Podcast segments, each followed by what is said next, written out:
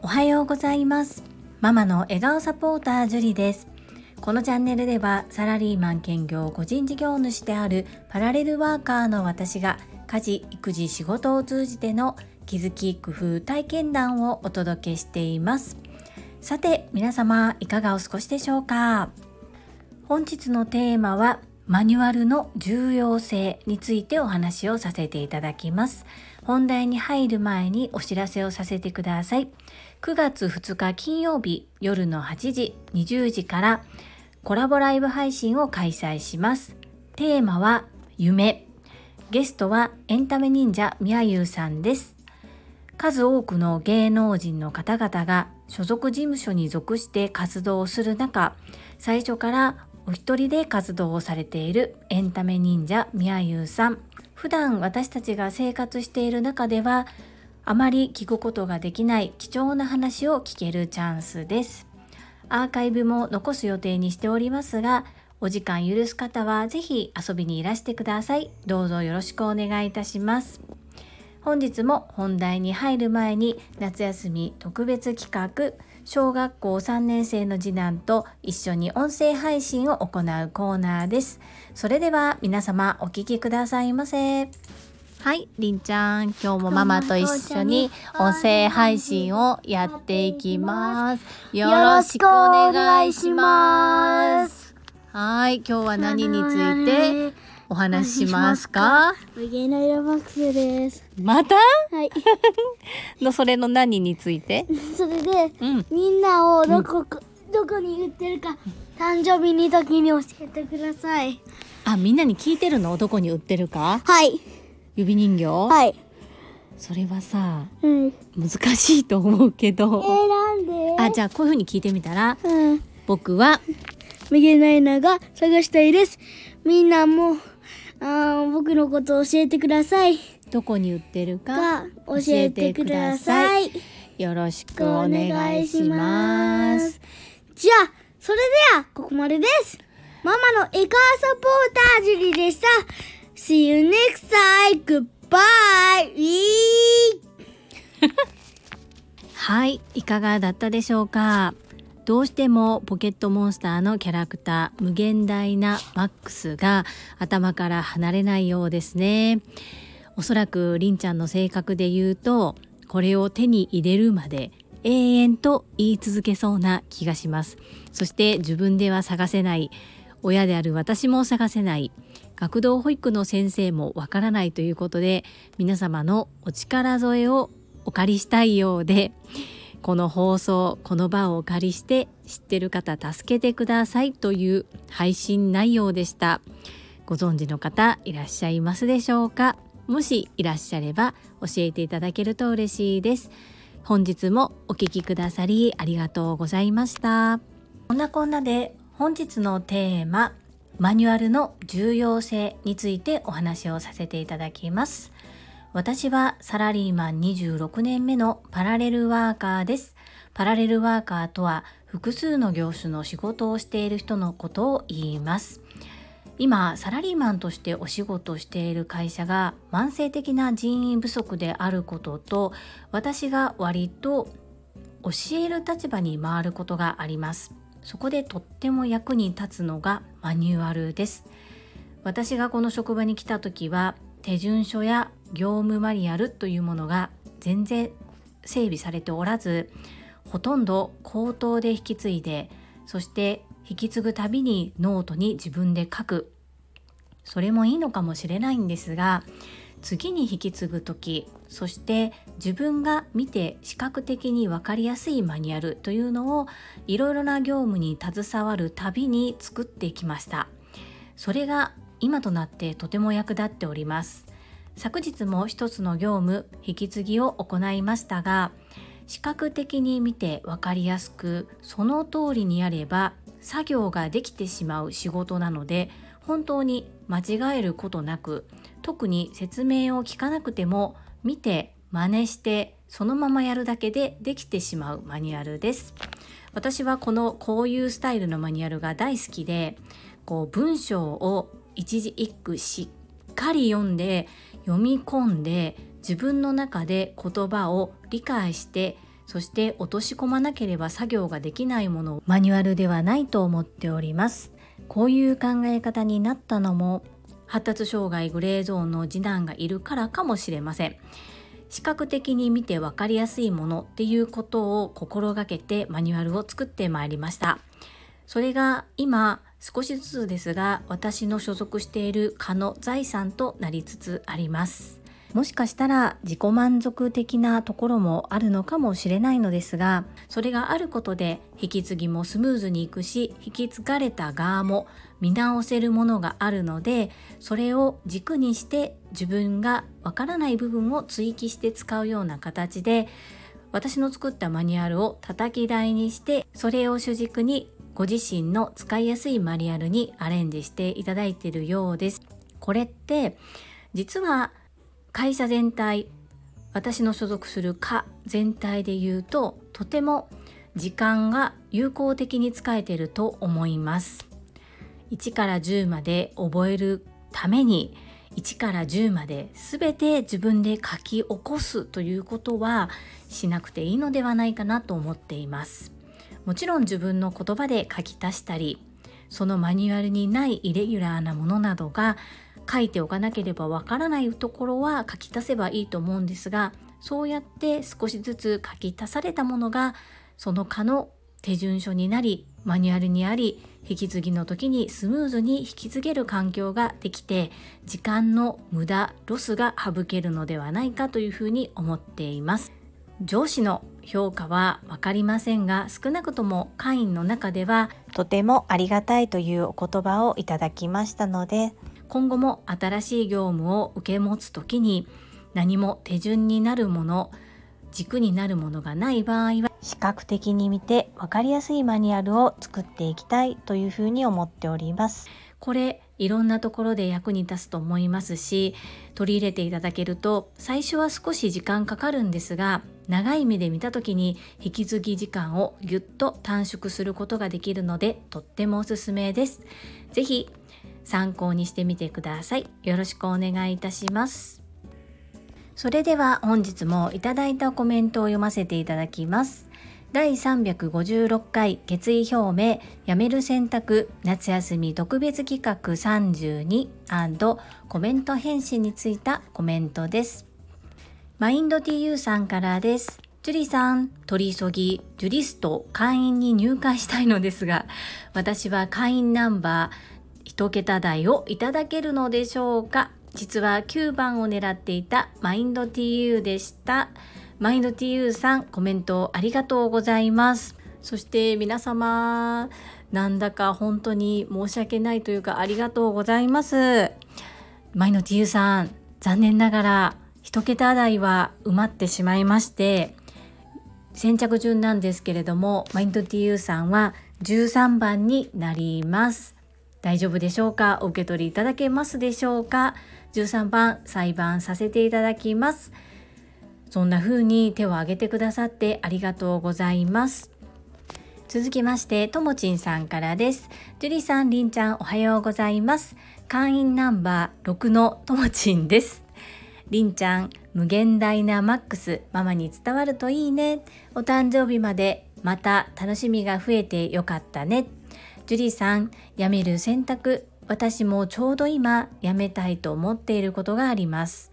一度は思いを伝えたけど、まだ辞めれてないことがあるんですが、相手がいることだと難しいこともありますね。ただ、それも自分がどのぐらい本気でそう思っているか、またその後後悔するかもしれないけど、それを決めるのも自分。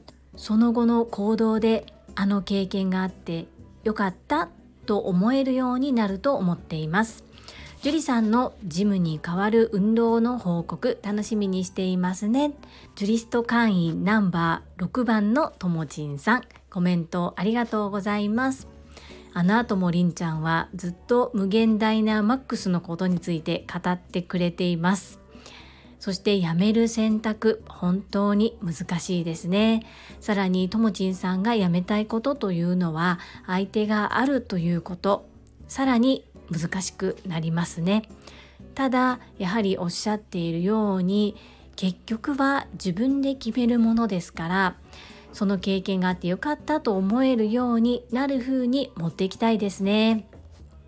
はい。ジムに代わる運動の報告楽しみにお待ちください。コメントありがとうございます。続きまして越後屋さんからです。もうすぐ夏休みが終わっちゃいますね。少し寂しいような10月の誕生日にはまたりんちゃんの声が聞けるかな。やめる選択難しいですよね。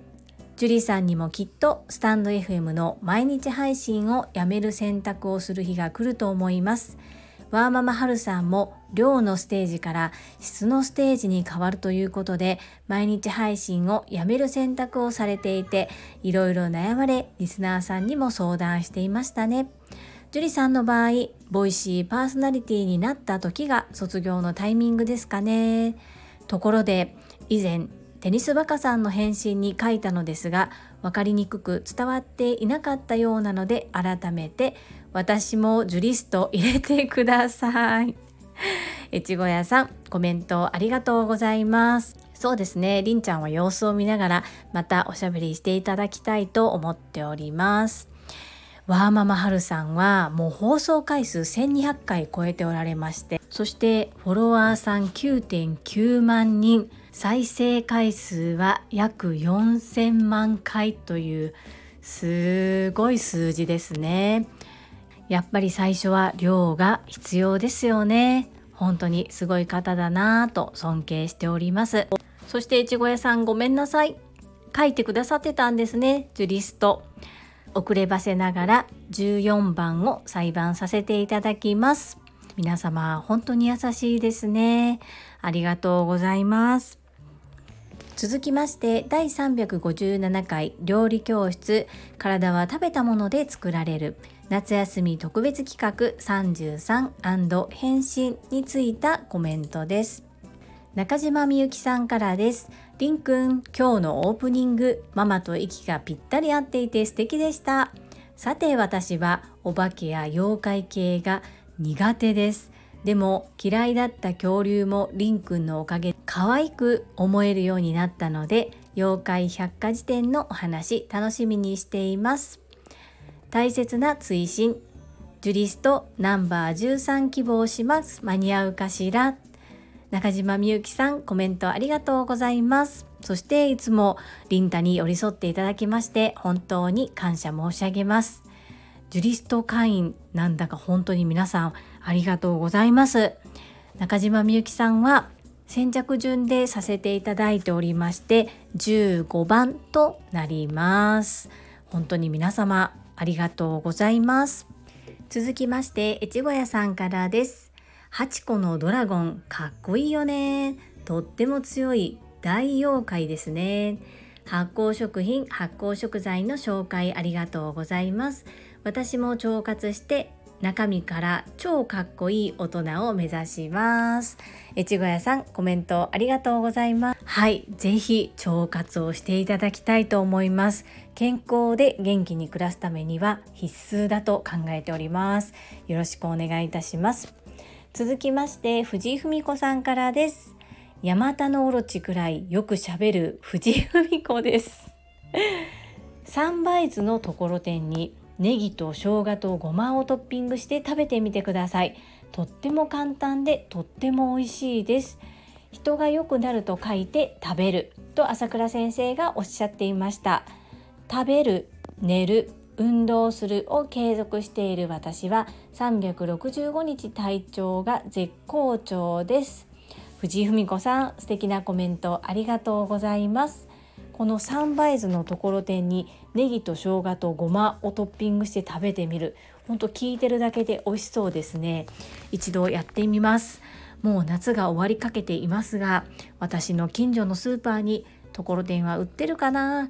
売っていたら必ずやってまたレポートさせていただきますね。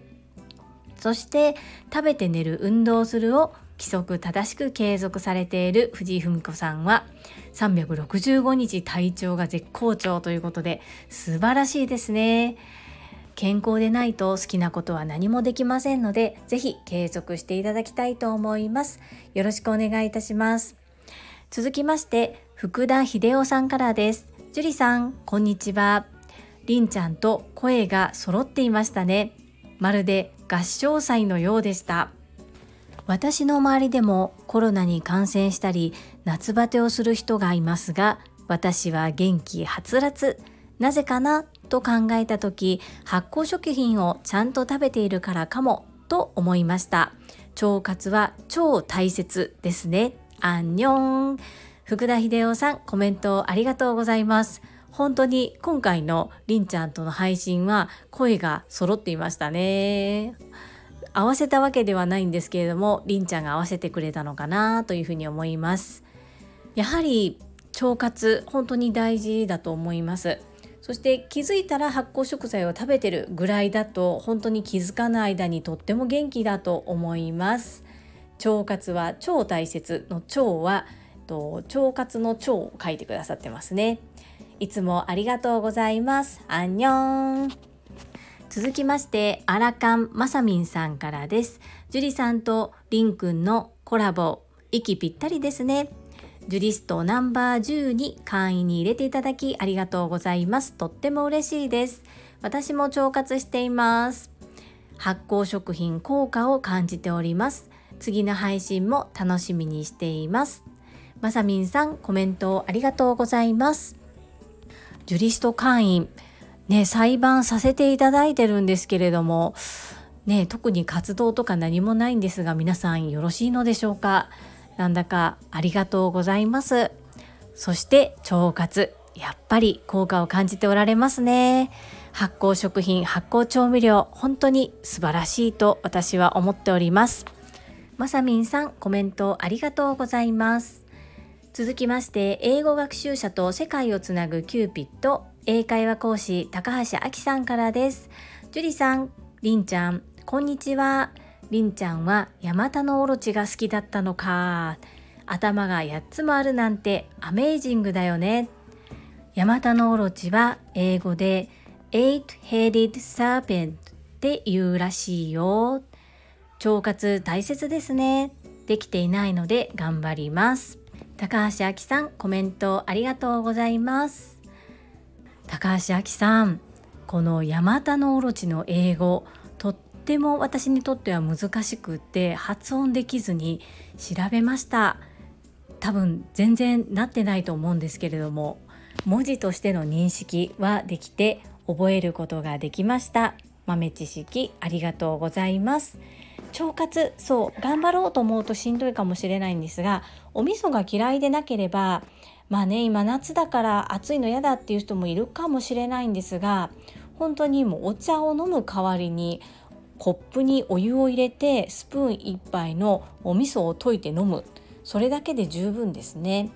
美味しいお味噌はお出汁で割らなくても美味しいんですよ。お湯で割っても。不思議なんですけれどもなんだかほっとする味です。よかったらお試しください。よろしくお願いいたします。続きましてゆふこれたかさんからです。樹里さんへ腸は第二の脳と言われています。昔の人は感覚的にそれを知っていて腹を決めるとか表現していたかと思います。さて世代的におにゃんこクラブはわかりますよね。かわいいお姉様方たちって印象でしょうか？樹里さんは柔和な感じが新田エリさんに似ていますね。ゆうこれたかさんコメントありがとうございます。腸は第二の脳。そうですよね。昔の方はいろんな知恵をお持ちでそして感覚的にそういった腸活ができたりとか体を回復させたりとかっていうことを自然とされていたように感じます。おにゃんこクラブやっぱりわかりますよね。